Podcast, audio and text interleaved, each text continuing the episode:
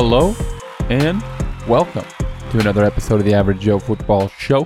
I'm your host, Joe Fair. Thank you guys so much for tuning in to another episode of Deebo Samuel's Brothers favorite football podcast. That's right. I'm joined by absolutely no one on this week's episode of the show. That's right. Mike bailed on me. He's not here to be a part of the biggest show of the year, the annual uh, Average Joe NFL mock draft. Uh, I'm, I'm kidding. Obviously, Mike's not here. He had some last minute uh, work related things that he had to tend to. So, no worries there. But I, I mean, there is worries for him. He's missing out on me being one of the best mock drafters probably in the history of the NFL. And I don't know how I did last year when it comes to mock drafts, but I remember two years ago, the first mock draft that I did on this podcast, and it's hard to believe we're at mock draft number three here on the Average Joe Football Show.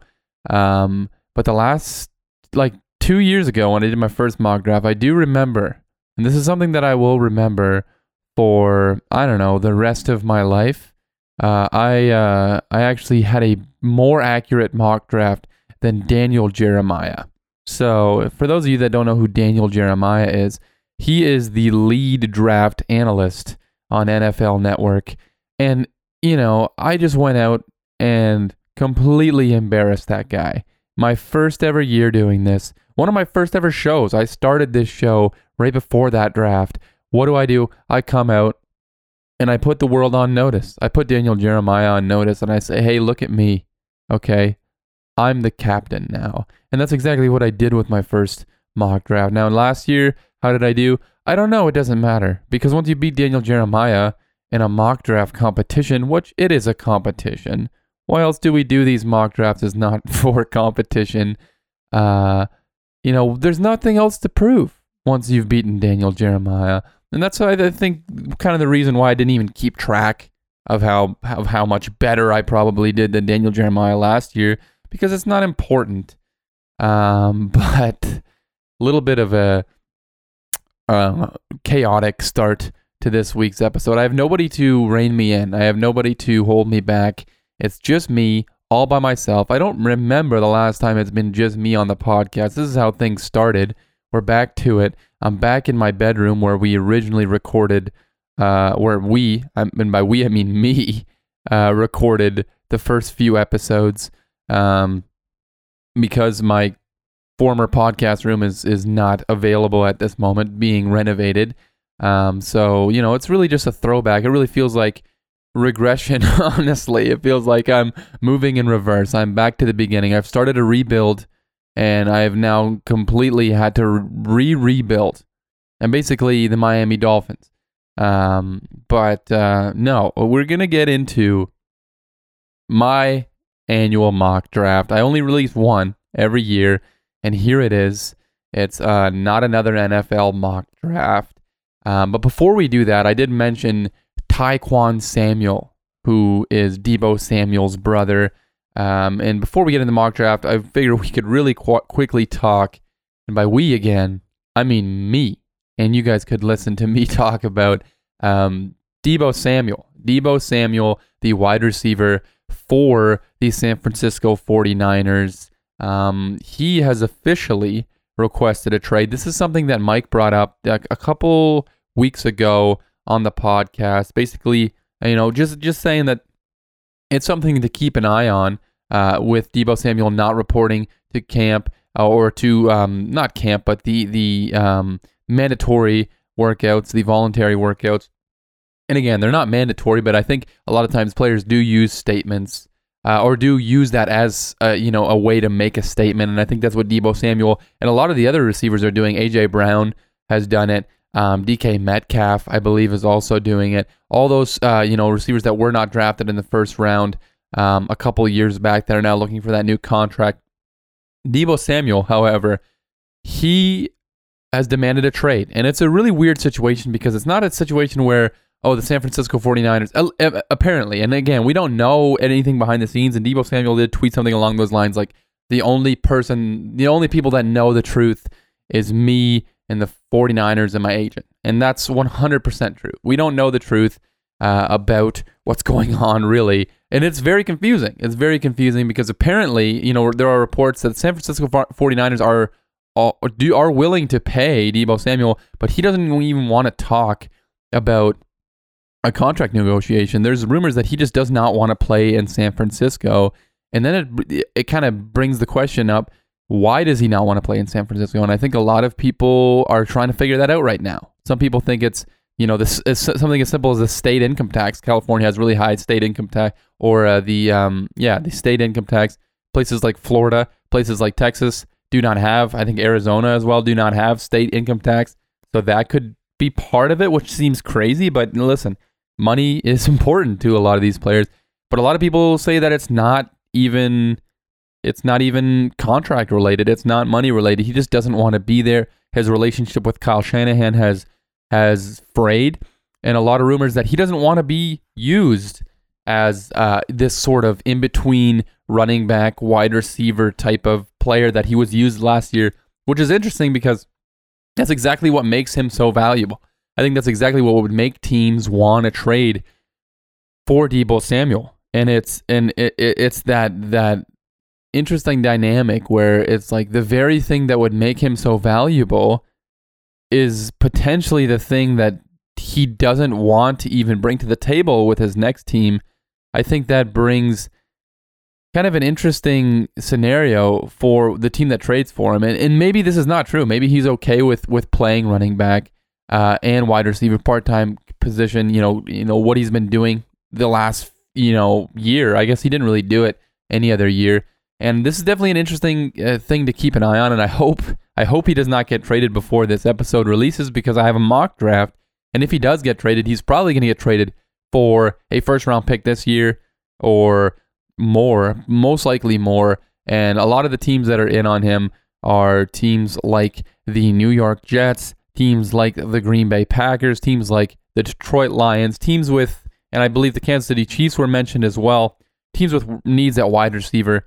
And I, if, if I had to guess, the New York Jets do make a lot of a lot of sense, and, and it's because the New York Jets were the same, were the same team that were really in on going and getting Tyreek Hill just a few just a few weeks ago before the Dolphins came in and kind of stole Tyreek Hill from the New York Jets. You can tell they're they're in on getting a receiver, and if I had to guess, I would say, you know, that makes the most sense to me is to have Deebo Samuel go to you know the New York Jets, where their system is essentially the exact same system as what we saw in San Francisco but again, that could also bring up an interesting question. Does Deebo Samuel want to play for a system that's exactly the same? You know, you have Robert Saleh there, who was the defensive coordinator in um, San Francisco when Deebo Samuel was drafted. And then you have, um, what's his name? The uh, Mike LaFleur, the brother of Matt LaFleur, who came also from San Francisco. He was the offensive coordinator there. So very similar San Francisco ties. Does he want to go to a place that has San Francisco ties? We know he has a really close relationship with the Dolphins head coach Mike McDaniel. He's been seen out, you know, trying to, you know, not trying to. He was out um, for breakfast with him at one point. And he hangs out and he loves Mike McDaniel. That's like his favorite coach, and he he said a lot of really really good things about head coach Mike McDaniel. So it's interesting. You know, there are you can obviously see there there are coaches within that system that he did appreciate and he did love. And he, I know he, he loves Wes Welker as well, who's in Miami. And then that brings up Dolphins fans saying, oh, we should trade for Deebo Samuel. And that makes no sense whatsoever to me. I'm sorry, Dolphins fan. Listen, Deebo Samuel is an awesome player, but it makes no sense. I mean, to pay $30 million for two, like, or each for two wide receivers, it just makes absolutely no sense. But if I had to guess where Deebo Samuel will go, I would say it will probably be to the New York Jets. When it will happen, now your guess is as good as mine. I'm not totally sure. I, I it's it's it's right up against the draft. So if it's going to happen, it's probably going to happen right before the draft, if not during the draft. When the commissioner goes up there for the pick, we might see, hey, the Jets with their um with their tenth pick or their you know they have the pick at four. Maybe they trade that fourth pick. I, I doubt. I I think it would be the second first round pick that probably would get traded. That's kind of the one where a lot of people think the Jets will go wide receiver. So it makes sense if that that would be the the, the trade that happens is the Jets trade that, that number 10 overall pick and then probably a little bit more for Deebo Samuel. But we'll just have to we'll just have to wait and see. And to me, I, I I'm kind of I like Deebo Samuel. I'm not like incredibly high on Deebo Samuel, but I, I do think that he is uh he he's he's a really good receiver. He was an All Pro last year, and he was so dynamic. He was one of the most exciting players in the NFL last year. The thing that would just kind of scare me off is before last year, he struggled to stay healthy. He, he you know he struggled to stay on the field. He's 26 years old, so he's still pretty young. He's not quite as young as I thought he was, but uh, you know he's still he's still a really really good receiver.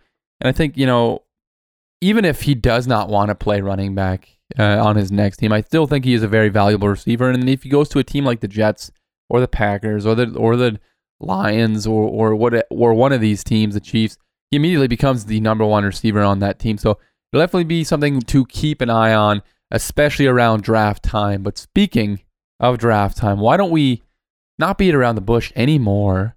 Uh, just get straight to the greatest NFL mock draft of all time. That's right. This is the greatest one of all time.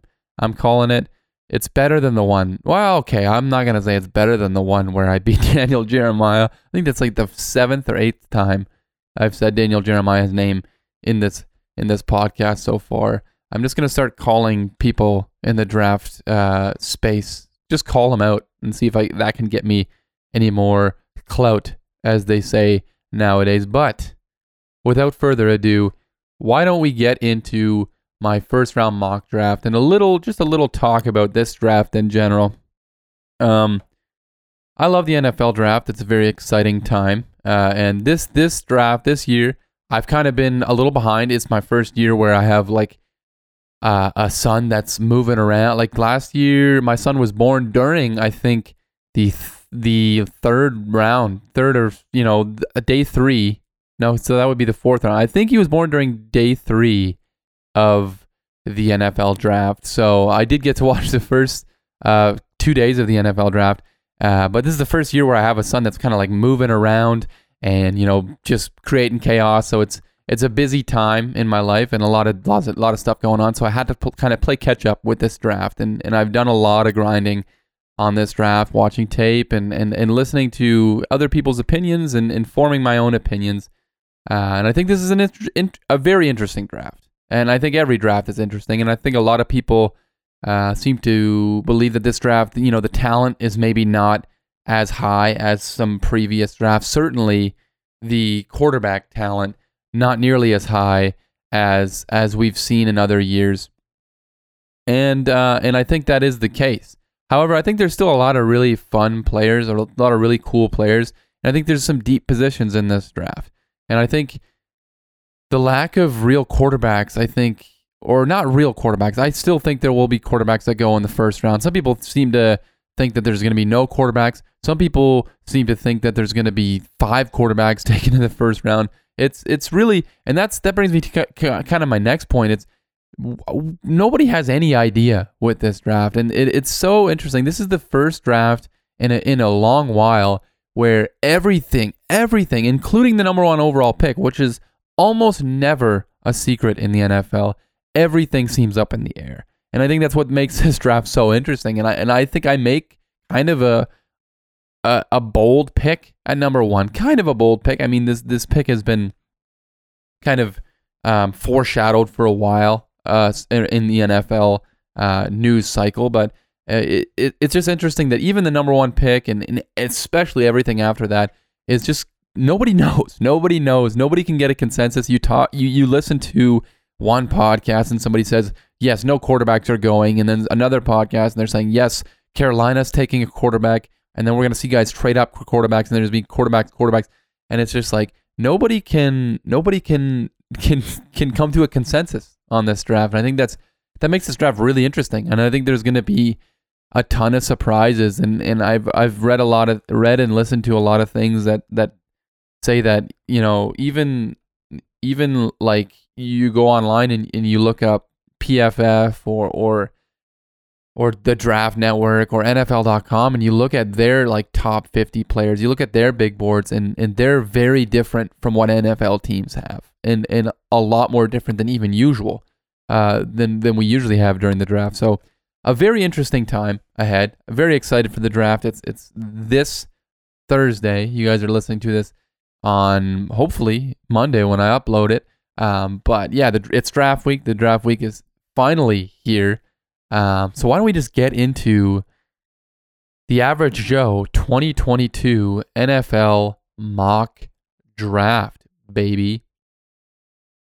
With the first pick in the 2022 average Joe NFL mock draft, the Jacksonville Jaguars select Travon Walker, the edge rusher from the University of Georgia. That's right, Travon Walker, not Aidan Hutchinson, as we've been seeing uh, for months now, really since the season ended.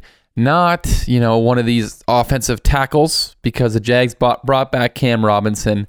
Uh, they seem to be okay going forward at the tackle position.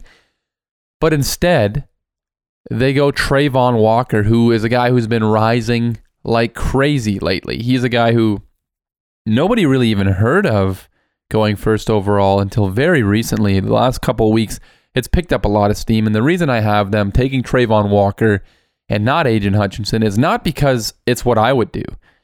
I would not do that. I would take Aidan Hutchinson with this pick uh, and and just you know take the best player in the draft, in my opinion. And we'll get into Aidan Hutchinson. Spoiler: not too long from now. But um, the Jags seem to be, uh, you know, not convinced. Maybe not convince is not the right word, but they're not set on what their first overall pick is. And to me, that speaks volumes. And that to me lets me know if they're undecided, there's a really good chance that this is going to be Travon Walker. And it seems really to be between Travon Walker and Aidan Hutchinson at this point.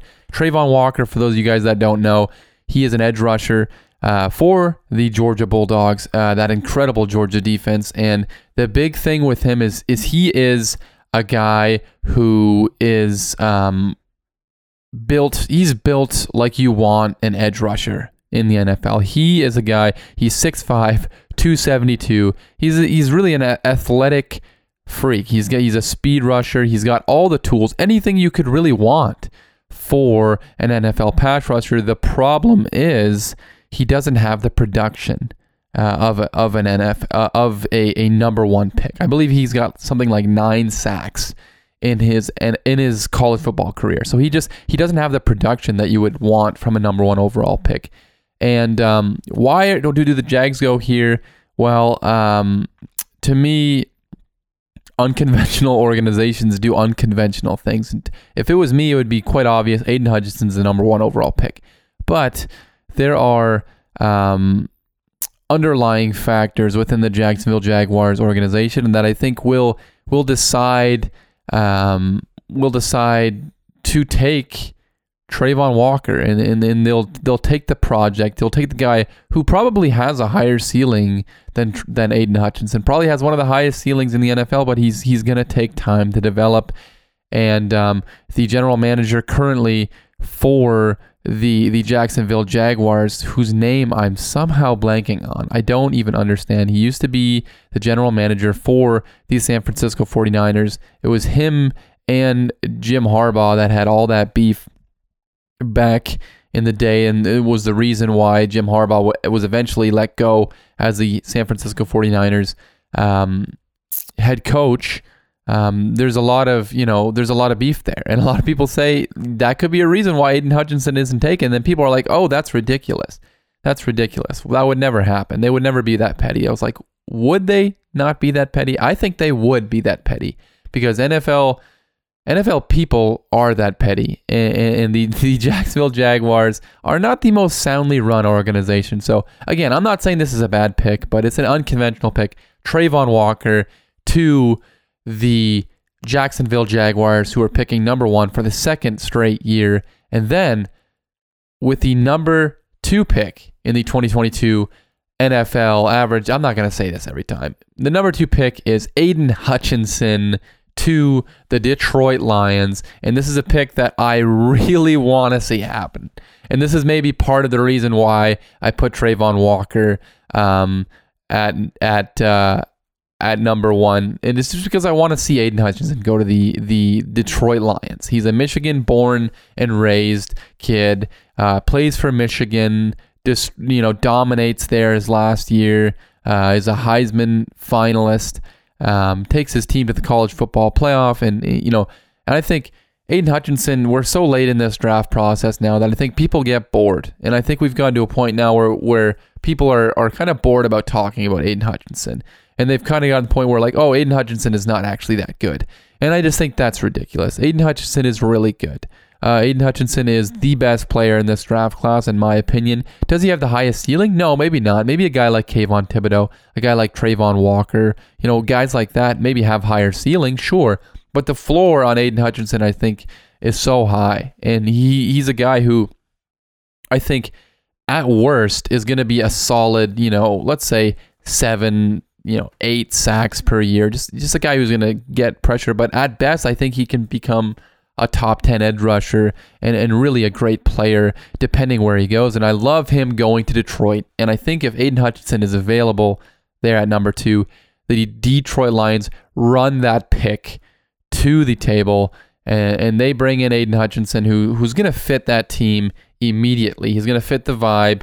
You know, he's he's from Michigan, like I said. I think him and Dan Campbell, that would be so awesome. And then to see him on Hard Knocks, I would love this pick. Uh, and the Lions need help at ed- edge rusher, so it just it just makes too much sense for the Detroit Lions. And then on to the number three pick in the 2022 NFL Draft, and it's Kayvon Thibodeaux to the Houston Texans. That's right. We got three straight edge rushers in a row here. And speaking of people, you know, getting low on on certain players and, and maybe trashing certain players, Kayvon Thibodeaux was really going to be the number one pick in this draft for a long time. I mean, he was projected to be a number one pick before the NFL or uh, before the college football season started. And then, you know, he didn't perform this last year. He he had some injury issues, and then uh, people are worried that he has other interests besides football, which is just ridiculous. It's just ridiculous. Kayvon Thibodeaux is a phenomenal talent. Uh, again, probably has a ceiling higher than a guy like uh, Aidan Hutchinson. I mean, he he is built like a pass rusher. You you you want a guy like Kayvon Thibodeaux on your defensive line. You want him walking off the bus.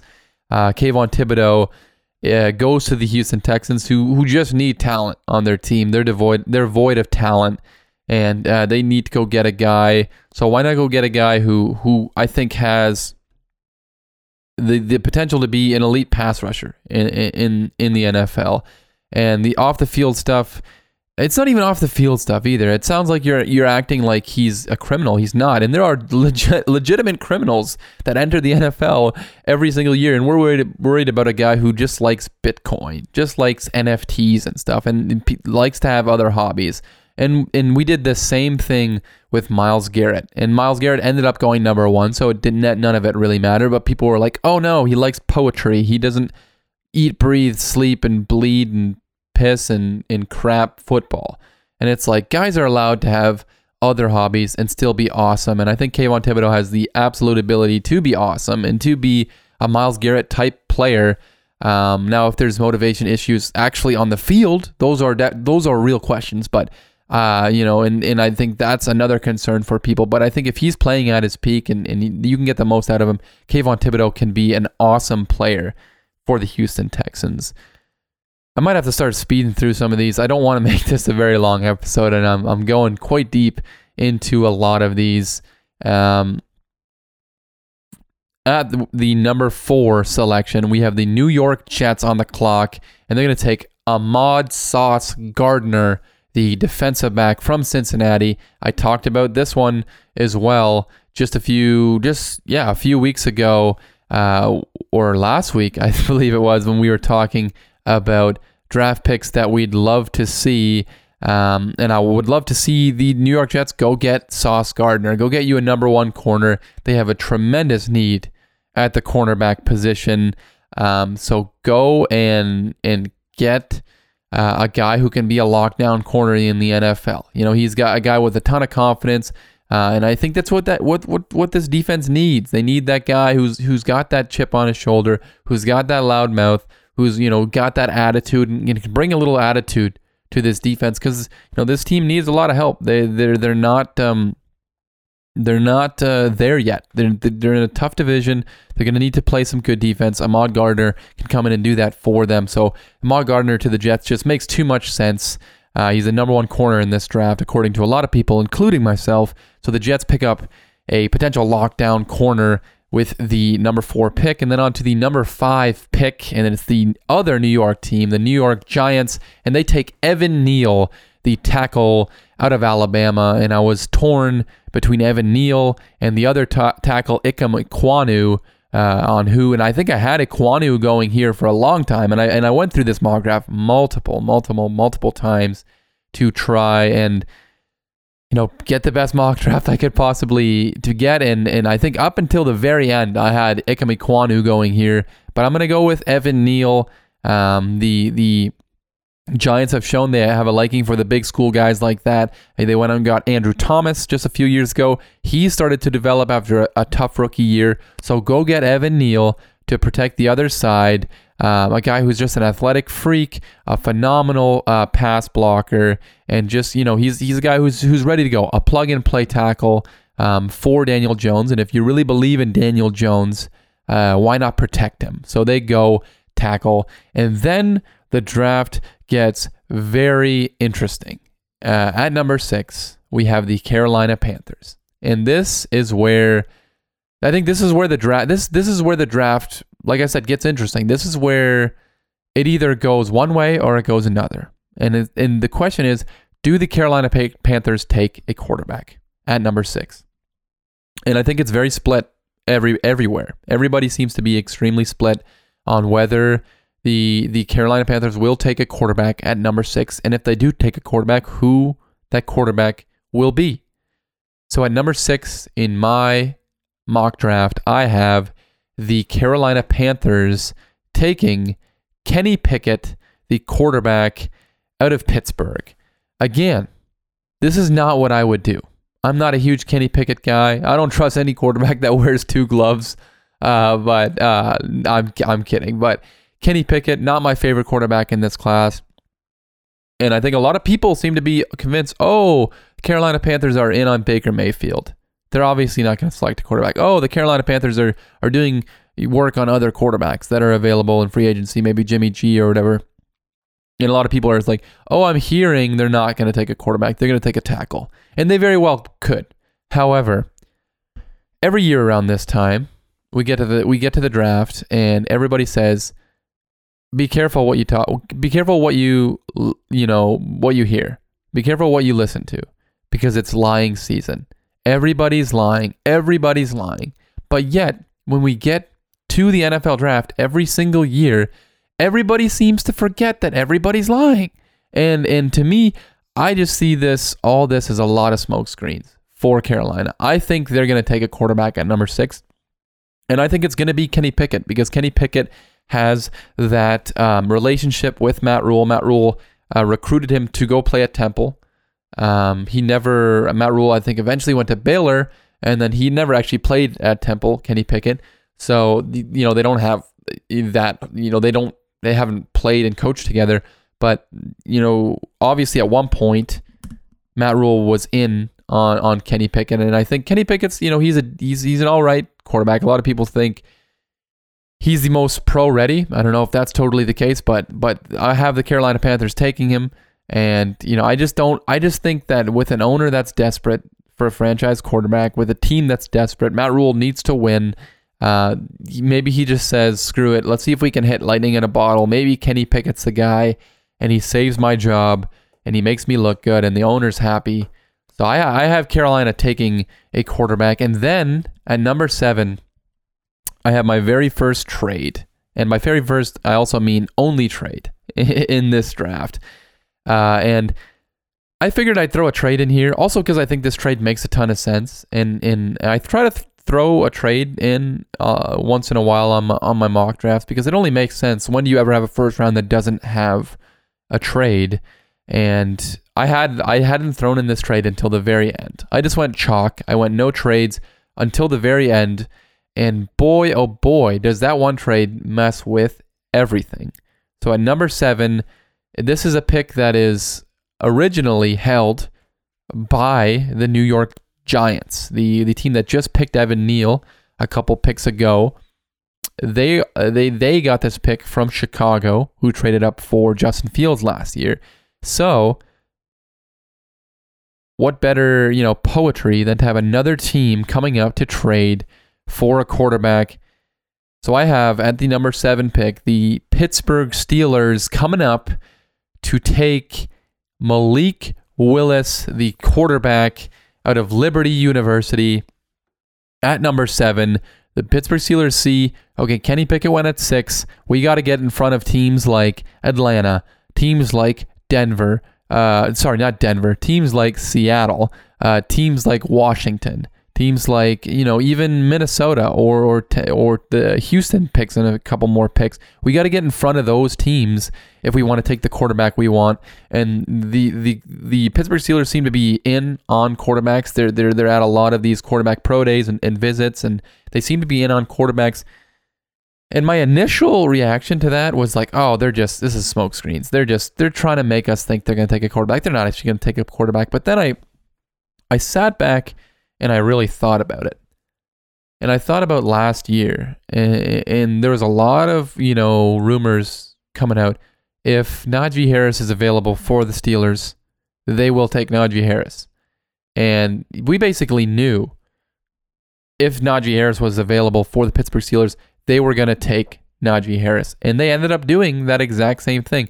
So maybe, you know, there's a leak in the Pittsburgh Steelers organization, and maybe you know, they're not as good at hiding what they want to do as as you may want from an NFL organization. So to me, I think they are gonna they're gonna go up and get Malik Willis, and I think they see Kenny Pickett go at six, and they're like, okay, it's time. We got to go up and get Malik Willis, because um, I don't think they'll be able to get quite in front of uh, in front of Carolina. I don't think Carolina is going to trade with them because Carolina wants their quarterback there, and they might think, oh, Pittsburgh coming up to get uh, a quarterback from the University of Pittsburgh potentially. Um, so they come up, they get Malik Willis, and every year I kind of go in on one quarterback, and, and, to me, Malik Willis is the quarterback that I'm going in on uh, in, in this year's draft. I know he's got flaws. He's not accurate, uh, or not not not that he's not accurate. He has accuracy issues, and he plays in a very simple offense. He's he's not totally ready probably to run an NFL offense, but that's why this is perfect. Uh, have him go in, sit behind our boy Mitch Trubisky, sit behind him for a year or two. You know, just just sit him for a while. Let him learn the NFL game, and you know it seems like every single quarterback in this draft is is so boom or bust, and it's like you're swinging for the fences. Uh, you know, uh, you you you're you're trying to do you're trying to find a diamond in the rough. And for me, if I if if I am you know just swinging at a quarterback, trying to find one that hits, I might as well swing for the fences. I might as well swing on a guy who's got all the tools. He's got a cannon for an arm, like a Josh Law, a Josh Allen level arm. Like he's got an incredible arm. He's got, you know, just so much velocity on the ball. And then he can run the heck out of the football too. And he's not as big as Josh Allen. So I'm not comparing him to Josh Allen.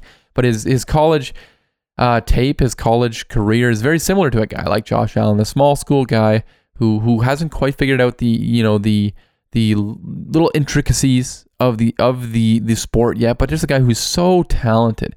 And if you're gonna swing on a guy, why not swing on a guy who who has all these talents, has all these these things that you just can't teach. You can't teach a guy to have a huge arm. You can't teach a guy to be this athletic. And to me, Malik Willis is the guy I'm I'm going in on. I think Malik Willis will be great, especially if he if he goes to Pittsburgh. I think that's just a perfect situation for him. And we know Mike Tomlin's been talking so much about getting a an athletic quarterback, getting a quarterback that can run, a mobile quarterback. So he gets his mobile quarterback. The Steelers get their quarterback of the future with Malik Willis. Uh, and yeah, it just it just makes too much sense. And you want to talk about NFL ready? Uh, look at a guy like Jalen Hurts, who a lot of people thought wasn't NFL ready, and is he the best quarterback in the NFL? No, but I think a good way to to to to survive when you're not ready to be in the NFL is to be an athletic quarterback, and I think that's exactly what Malik Willis can do. He he can make plays with his legs, uh, very similar to the way that Deshaun Watson did early in, in his career, like a guy who who you know, he wasn't all there as a passer, but he just made explosive plays and he, and he got first downs when you need first downs as a rusher. And I think Malik Willis has that same potential, uh, in my opinion. So the Steelers, with the only trade I have, they go up and get Malik Willis. And then on to the Atlanta Falcons. I have them taking Garrett Wilson, the wide receiver, the first wide receiver off the board. Certainly not the only wide receiver off the board in this in this mock draft the Falcons, they just need talent. They have they're another one of these teams that is just completely void of talent, and um, they really need it. And there's there's a lot of other positions that they need talent, but they really really need it at wide receiver. I mean, they have nothing at wide receiver. You look at their wide receiver uh, room right now, and it is nothing because Calvin Ridley is now suspended for the season. So they need to go out and they need they need it. They just need a guy that can play. They need a guy that can start for them right now. They have nobody at the wide receiver position. So I think Garrett Wilson's the guy who's who's NFL ready. He's ready to go. A lot of people have him as the, as their number one receiver in this draft. And even if you know somebody has like Jameson Williams, who we'll talk about in a bit, as their number one receiver, Garrett Wilson's a guy who's ready to play. Jameson, Will, Jameson Williams has injury issues, and the Falcons just need a guy who can play right now. And I think We've seen them go receiver uh, many times in the first round with Julio Jones and, and Calvin Ridley, I think was a first round pick. I could be wrong. I think he, he, he might have been a second round pick. But they're not scared to go uh, receiver early. So they go with Garrett Wilson and then on to the Seattle Seahawks. And this is another interesting spot because this could be another potential place for a quarterback as well as Atlanta. That could have been a place for a quarterback as well. But I have the Seattle Seahawks going with Ikem Ekwonu, the tackle from North Carolina State. A lot of people think he's the best tackle in this draft class. Uh, I, th- I, I believe the Seahawks when they say that they're they're in on the quarterbacks that they have. I also think that there's still a really good chance that Baker Mayfield ends up there. I I, I, I think if, if, if they're going to take anybody, they're gonna, probably going to take Malik Willis. Malik Willis is not there in this mock draft, so they go and get a tackle, and they're in desperate need of tackles. Duane Brown's not there anymore. They could potentially bring him back, but the, they need tackles on that roster. So they bring in Ikem Ekwonu, who's a, a great pass, uh, sorry, a, a great run blocker, which is something that Pete Carroll very much values the run game. So bring him in. He can be an instant starter for the Seattle Seahawks. And then on to the number 10 pick, and it's the second pick for the New York Jets. And it's Jameson Williams, the wide receiver from Alabama. And again, maybe this could be Deebo Samuel here potentially, but uh, I don't have that as part of my mock draft. I don't want to get into the weeds of that. So I have them taking a receiver. They have a de- they definitely have a huge need at the wide receiver position. Um, go get you a guy who he, he might not be ready to play right away. That's okay. You have guys that can play there. Corey Davis, Elijah Mitchell.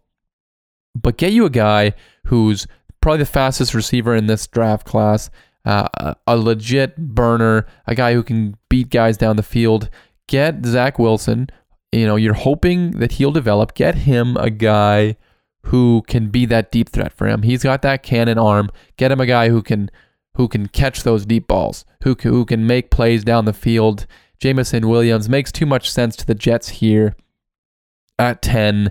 And then we got the Washington football team taking safety Kyle Hamilton out of Notre Dame. Kyle Hamilton, once seen as, you know, a potential top five pick in this draft. He's kind of been sliding in a lot of boards lately and a lot of mock drafts lately. Um, but I've seen a lot of smoke about him potentially going to Washington if he's available. It makes sense. They, you know, they they already have a, a very talented defense, but when at this point, eleven, you you kind of just there's a lot of good players that are sliding, and you take what you think is the best player available, and it sounds like Washington's high on Kyle Hamilton. And there's been a lot made about him not running a very fast 40.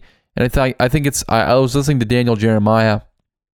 Uh oh man, I'm just gonna give him a compliment now. Shoot, I've been insulting him this whole time. But no, I, I really like Daniel Jeremiah, and I was listening to him on on a podcast, and he was talking about um what's more important. Like if if it, it a guy who can run really fast uh, or a guy who's got great instinct. And it's like Kyle Hamilton ran a 4.740, which is not the fastest 40 yard dash. But if, if say me and you, the listener of this podcast, say you run a faster 40 yard dash, so you're, you're, you got, you're quicker, but I'm able to react much quicker to what's going on in the field. So I'm two steps ahead by the time you get running. Well, if that's the case, then then I I'm I'm making the play because you're you're behind despite you being faster than me. I think that's so key with Kyle Hamilton. He's got great awareness. He makes plays just from one end of the field to the other. And I think he he's a guy who's who's got that great instinct and, and it just makes sense for Washington at 11. And then we have the Minnesota Vikings at number 12. And this to me is a dream scenario for the Minnesota Vikings because Derek Stingley Jr. is still on the board. This is a guy who's been shooting up boards. Uh, well, he was really three years ago, a lot of people thought he was going to be a top three pick, maybe a number one pick. Like he was one of the greatest corners we've ever seen in college football. Uh, but his his injuries and, and, and lack of production the last two years, they really took a hit. But then in this draft process, with all his pro day workouts and, and people seeing just how talented he really is, he shot up a lot of boards. And I really thought I thought he was going to go top ten. But the with the way the board is falling, especially with that quarterback trade and two quarterbacks going in the top 10. Uh, Derek Stingley's still here at number 12. And, and to me, the Vikings, they need help at corner. Uh, have him go in, uh, learn behind Patrick Peterson, also another LSU defensive back. Just makes too much sense. They, they need help there. Uh, a couple years ago, they drafted Jeff Gladney, who's who had legal troubles and is no longer there. Uh, go and get you a corner that can shoot up that defense. And yeah, it just makes too much sense. Derek Stingley can be a number one uh, shutdown corner, just like I think Sauce Gardner, if he if he puts it all together. So Derek Stingley going to Minnesota, I think this is a fantastic pick for the Vikings uh, because Malik Willis, who I would have loved for them to pick, like I talked about uh, a couple weeks ago, would have loved for them to pick Malik Willis, but instead uh, they get Derek Stingley Jr., and that is uh, a great consolation prize, in my opinion. And then we go on to Houston. The Houston Texans take Charles Cross, the tackle from Mississippi State. Uh, the Texans can go basically anywhere. Charles Cross is a guy who who's loved by a lot of people. I'm not going to act like I'm an offensive line guru. I don't know much about the offensive line, but he's still here. Um, they took with the first pick, they took Kayvon Thibodeaux. Uh, so now they go the other side of the ball and they get a tackle to either line up opposite of Laremy Tunsil, or or if Laremy Tunsil all of a sudden gets traded or cut or or something, which there's you know rumors about that, you have him replace Laremy Tunsil. And uh, I don't know if they believe in Davis Mills, but if they do, why not uh, protect him a little bit more? And and then you have two really good tackles uh, in in Laremy Tunsil and Charles Cross. And then on to pick number 14, uh, we have the Baltimore Ravens on the clock. And this is one of my favorite picks in the first round. The Baltimore Ravens pick Tyler Linden, Linderbaum, the center from Iowa. And this to me is picture perfect. Uh, I had really the, the Ravens going one of two ways here. And, and Tyler Linderbaum, Linderbaum just makes too much sense. They need help at the center position. There, it's one of their weakest uh, links on that team. They're a team that loves to run the ball. Uh, Tyler Linderbaum is a is a great run blocker, great mover in space. Uh, a lot of people compare him to a Jason Kelce, and if he can be that for this Baltimore Ravens team, it's picture perfect. And I just think that this would be such a great selection that I really want to see it happen, and I think it just makes so much sense for a team that loves to run the ball, uh, and and really, it's it's a necessity for them to run the ball with the quarterback that they have uh, there in Lamar Jackson. So Tyler Linderbaum to the Ravens, it just makes too much sense. And then on to the Philadelphia Eagles at number 15 as we try to speed things up a bit in this mock draft. I got the Philadelphia Eagles taking wide receiver Drake London out of the University of uh, Southern California, um, the third wide receiver off the board. Drake London, he's a big, tall, lanky guy. The best jump ball receiver in this draft. He can be a legit number one wideout, and I think he would be such a great complement to what DeVonta Smith is. DeVonta Smith is this fantastic route runner, this guy who can get open underneath and create plays there. And then you got Drake London, a guy who can make plays down the field. He's athletic enough to get down the field. Um, you know, he might not be the the the crispest, uh, you know, smoothest route runner, but he's a guy who can just go up and get the ball, be that safety blanket for Jalen Hurts. Makes too much sense. Drake London, you, you know, the Philadelphia Eagles have a real need at wide receiver, so they go and they get Drake London from USC. And then at number 16, we have the New Orleans Saints going with Chris Olave, who's one of my favorite receivers in this draft class. A guy similar to a guy like I just talked about with with DeVonta Smith, who can just you know a great route runner, gets open underneath. Not the most athletic guy in the world, but just a guy who knows how to get open. A guy who who can who can uh, make plays for you. You draft him, you line him up alongside another former Ohio State receiver and Michael Thomas, and you make life a heck of a lot easier on Jameis Winston or potentially a rookie quarterback. Who you take in this mock draft? Who knows? Uh, you you get you get either either one. You get them help. They need help at the wide receiver position. This is still a really good roster, and if they draft the right pieces, they could still compete. Um, why don't we take just a small little break. I'm going to catch my breath, maybe get a drink of water. We're now halfway through this mock draft. Uh, so I will catch you guys on the other side with the second half of the average Joe 2022, whatever NFL mock draft, whatever you want to call it. We'll catch you on the other side. And we're back with the second half of my mock draft. So just to sum things up so far, we got Travon Walker going one, Aidan Hutchinson two, Kayvon Thibodeaux, Ahmad Gardner four to the Jets. The Giants take Evan Neal at five. Kenny Pickett and Malik Willis go back to back to the to the Panthers and Steelers. Garrett Wilson, the first receiver at the bo- off the board to the Atlanta Falcons. Ikem Ekwonu going to the Seattle Seahawks. Jameson Williams, the second receiver off the board to the New York Jets. Kyle Hamilton goes to Washington. Derek Stingley falls all the way to Minnesota at 12. Uh, Charles Cross to Houston at 13. Tyler Linder- Linderbaum goes to the Baltimore Ravens at 14. Drake London at 15 to the Eagles. And then Chris Olave rounded out our first half uh, of the draft, going to the New Orleans Saints. Next up, we have the Los Angeles Chargers at 17, and I have them going Trent McDuffie, the cornerback out of Washington. There's been a lot of smoke about them going uh, defensive back uh, in the first round. They went and got J.C. Jackson. They already got uh, Asante Samuel Jr. there. Um, so go out and get you another versatile guy. A guy can play on the outside or he can play in the slot wherever you need him. Uh, just bolster up that defense that was not good enough last year. They already got Khalil Mack. Bring in Trent McDuffie. It makes makes a lot of sense. So Trent McDuffie going to the Los Angeles Chargers, and, and they're building a team there in Los Angeles. They they could really be a competitive team. Uh, but then we have the Philadelphia Eagles with their second first round pick, uh, number 18 in the draft. We they went Drake London with their first pick. They're going to go Jordan Davis uh, the defensive tackle out of Georgia with their second pick. A guy who uh, a lot of people have, you know, projected going higher than this. And I think it's because he's an incredible athlete. Uh, I don't know how much people value uh, nose tackles in the NFL, but he is he is incredible. You know, he's he's he's just um what literally the greatest athlete in the history of the NFL. Essentially, if you if you if you account size, uh, as well as athleticism. He's just a monster of a man. 6'3, 341. And like he ran so fast. And he's just he's just an incredible, incredible athlete.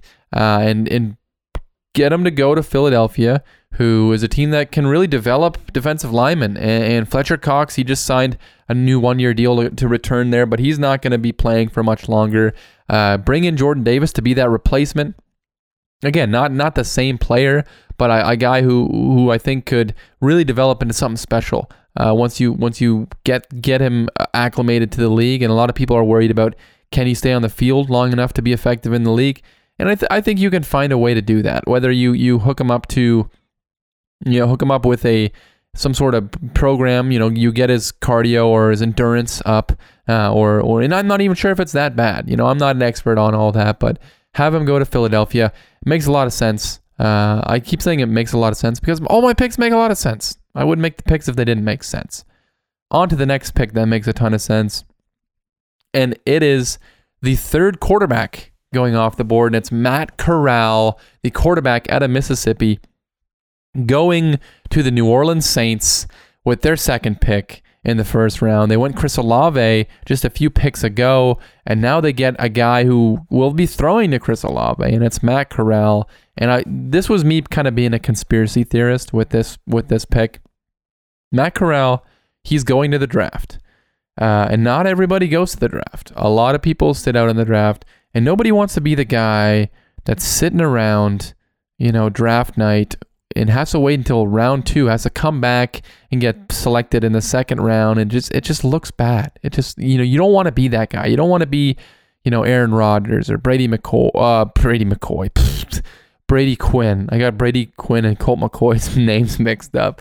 Um, you don't want to be though. I mean, you do want to be Aaron Rodgers, but I mean, in in the draft situation, and Aaron Rodgers ended up going late in the first round. But if Matt Corral's there, part of me is like, some team's got to be telling him, "Hey, we're gonna pick you if you're there," and he's got to have like, I feel like he might have a guarantee from a team. We're gonna pick you.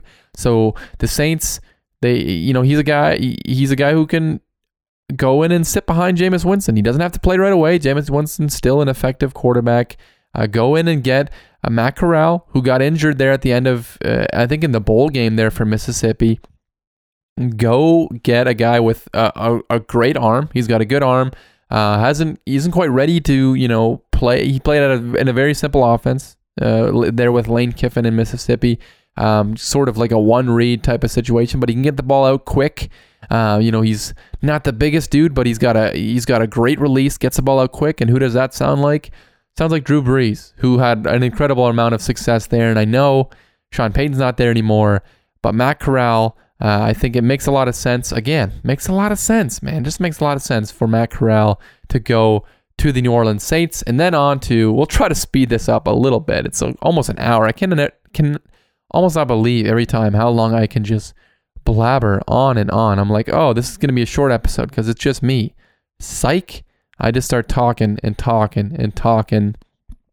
But the New York Jets at number, or sorry, New York Giants at number 20 pick George Karlaftis, the edge rusher out of Purdue. The Giants need some edge rush help. George Karlaftis was essentially, you know, he was really seen as a potential number one pick before the season started. Uh, great power rusher, big, strong dude uh, make an impact there on on a pretty talented um, defense that now has Don Wink Martindale as the defensive coordinator. And then on to the Patriots at number 21, and I have them going Devin Lloyd at linebacker. And I know they could go receiver. They have a need at wide receiver, but I can totally see Bill Belichick just saying, okay, we got DeVante Parker. We don't need a receiver. We're fine there. They go get a linebacker. And I think linebacker is so important to the Patriots system. Dont'a Hightower was so important to them for so many years, and he's gone now. Uh, so you go uh, and you get his replacement in Devin Lloyd. Uh, just yeah, it, it it I was gonna I was I literally about to say it just makes sense. I I wonder how many picks I've said it just makes sense, uh, but it just makes sense for the Patriots to go linebacker at 21. And then we have 22. I have the Green Bay Packers taking a wide receiver, Packers fans. Don't worry, you're taking a wide receiver, and it's George Pickens, the wide receiver out of Georgia. Uh, George Pickens is a guy who didn't play most of last year because of injury. I think he's got some off the field issues, and, if it wasn't for all of that, I think he would be uh, he could potentially be the best receiver in this draft class. I mean, he's really talented. He's a heck of a blocker. He's got some highlight tapes of him just embarrassing guys. Uh, but he's a big receiver. He's 6'3, 195 pounds. He's a great athlete. And again, if it wasn't for the off the field issues and, and, injury problems, he could potentially be the first receiver off the board. Uh, so I, th- I think the Packers look, they see, hey, we can get uh, a potential number one receiver in George Pickens. So they go and get George Pickens uh, to replace Davante Adams. And then we go on to the Arizona Cardinals. I have them taking Zion Johnson, the guard out of Boston College. What was the biggest problem for Kyler Murray the last two seasons? He gets injured. Protect him more. And I know he runs, so maybe, you know, but I think he's really good at protecting himself as well. That's the thing. I don't think it's totally his fault that he's getting hurt. It's it's his offensive line. So go get him a guard, Zion Johnson out of Boston College, um, there for the Arizona Cardinals. And then on to the Dallas Cowboys, they go offensive line as well. They need offensive line help. Um, they no longer have La'el Collins. Connor Williams is in Miami now. Um, so you go and take Bernard Raimann, the tackle out of Central Michigan. PFF really high on Bernard Raimann. They think he could be a he he is has the talent of a of a top ten pick. So the Cowboys, they we've seen them throughout the years. They very much value the offensive line in drafting first round offensive linemen. So they go get Bernard Raimann out of Central Michigan, and then on to the Buffalo Bills, and they take running back Breece Hall out of Iowa State. That's right. I'm buying into the hype of the Bills taking a running back. Um, what do we see? Oftentimes, teams that and this is this is something that I've said on the podcast I believe uh, throughout throughout the throughout the years I guess now I can say um, I don't love taking a running back in the first round especially if it's like Saquon Barkley at two like like the Giants did like if you're a team that just is is bad taking a running back in in the first round doesn't make any sense but if you're a team like the Buffalo Bills who have one of the best rosters in the NFL uh, take a guy like Breece Hall, a dual threat running back, a guy who can catch the ball out of the backfield, be the best runner you got on your team. Go take him, and, and he can just enhance your offense. We saw the Chiefs try to do it a few years ago with Clyde Edwards-Helaire. That did not work. Clyde Edwards-Helaire has not been good so far for them. But Breece Hall, I think, is a much better player than than Clyde Edwards-Helaire. And we saw like little hints. You know, we saw Buffalo try to go out and get uh, J.D. McKissic from Washington. He agreed to a contract with them, ended up backing out. Um, you know, so go and get you a guy who can't back out your contract, Bills. Go get Breece Hall, and I think that would make this offense even more scary. So scary. Uh, and speaking of scary, let's move on to the Tennessee Titans, and I have them taking Devonte Wyatt, the uh, interior edge rusher or the interior edge rusher. That makes no sense at all. That's fantastic. The interior pass rusher uh, from the University of Georgia, another Georgia guy off the board. Um, you can never have enough pass rushers, uh, and they, they could use some more on the interior. And they already got like a record number of sacks on Joe Burrow in um, in the playoffs this past season. Uh, this is another team. This could be a sleeper for a quarterback. You know, I, I I wouldn't be totally stunned. I think it'd be really fun to see them potentially go quarterback. But Devonte Wyatt, um, he's a he's a guy from that Georgia defense. Can't go wrong there take him, pass rusher, and then on to the Tampa Bay Buccaneers, and they go Jermaine Johnson, an edge rusher from Florida. This is a guy who's gotten a lot of pop lately. He's a guy who's rising up boards. Um, JPP's not there right now. Maybe he comes back eventually. I don't think he's signed anywhere. I could be wrong, but I don't think he's signed anywhere. Jermaine Johnson, go get you an edge rusher. How did they win their Super Bowl a couple years ago? Well, they got Tom Brady, but but but they also had an incredible pass rush. So go get Jermaine Johnson uh, to to replace JPP and, and team up with um, Joe Tryon and Shaq Barrett. You can never have enough pass rushers, especially if you're a good team. I think that's what good teams do. They bring in pass rushers and they bring in offensive linemen. And that leads me to my next pick, and that's the Green Bay Packers, a good team bringing in Trevor Penning, the tackle from Northern Iowa. This is a nasty nasty dude. Uh, he's he's aggressive. He's trying to beat beat dudes up at the Pro Bowl or Pro Bowl, Senior Bowl.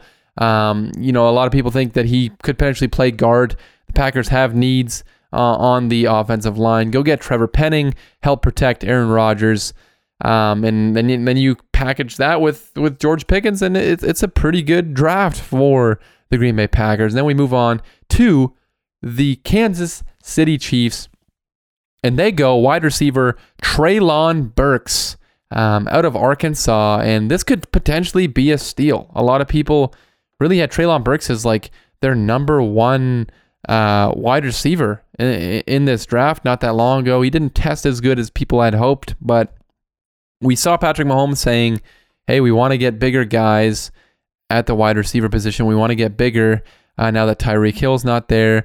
Um, so go get Treylon Burks. He's a big dude, almost too big. I think he struggles with weight issues, but he's 6'2, 225, an explosive uh, playmaker. Um, they're at um, they're at uh, Arkansas, and then you get a, another receiver. Uh, it just it just makes sense.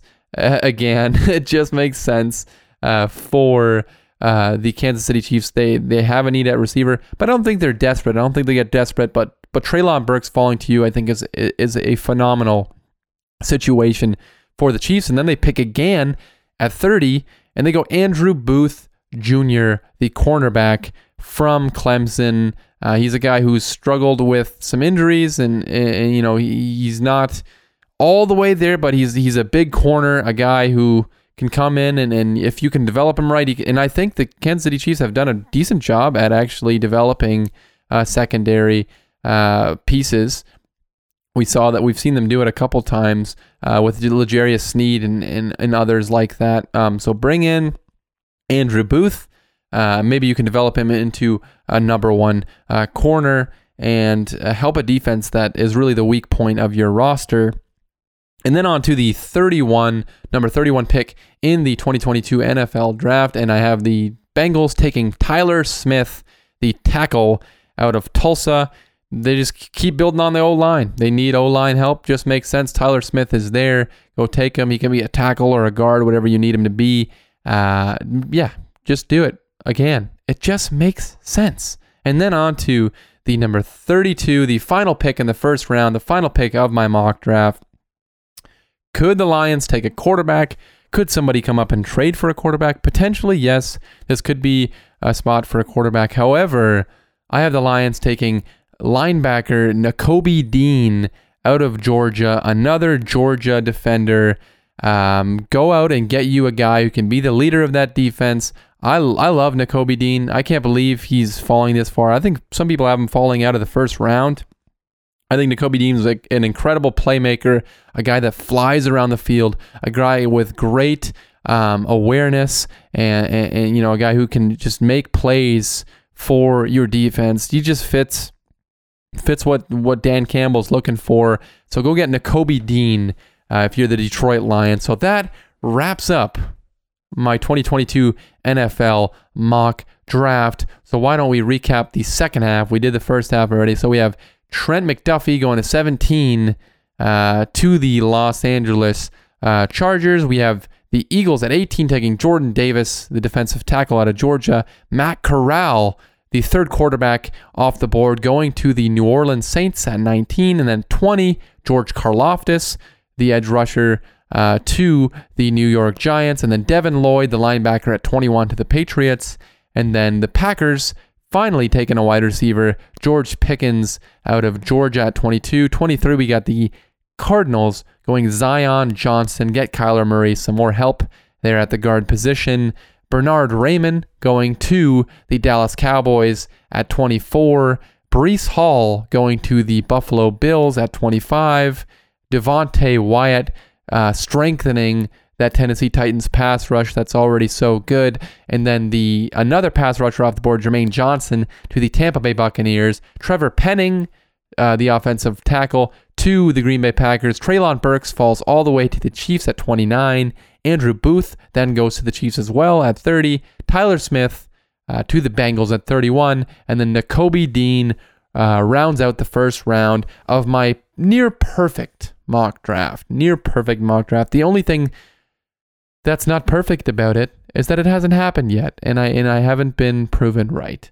Uh, I'm kidding, obviously, but that's gonna wrap up this week's show. I hope you guys enjoyed me just rambling and rambling about the NFL draft, and if you did, please subscribe. Uh, leave us a five star rating. That'd be so sick if you'd leave us a five star rating. Leave us a review. Um, Mike will hopefully be on uh, next week as well, so you won't have to just hear me out of breath, just just talking and talking and talking, getting so excited.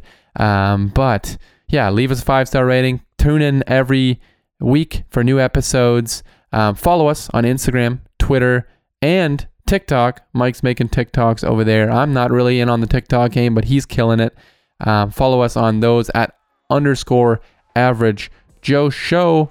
And um, the draft is this week. Looking forward to it. Uh, might have a little bit of a late ep- late upload next week because of the way the draft is. We usually record on Thursdays. Not gonna work uh, because the draft is this Thursday. So stay tuned for that. Uh, but until then, I will catch you guys on the next one.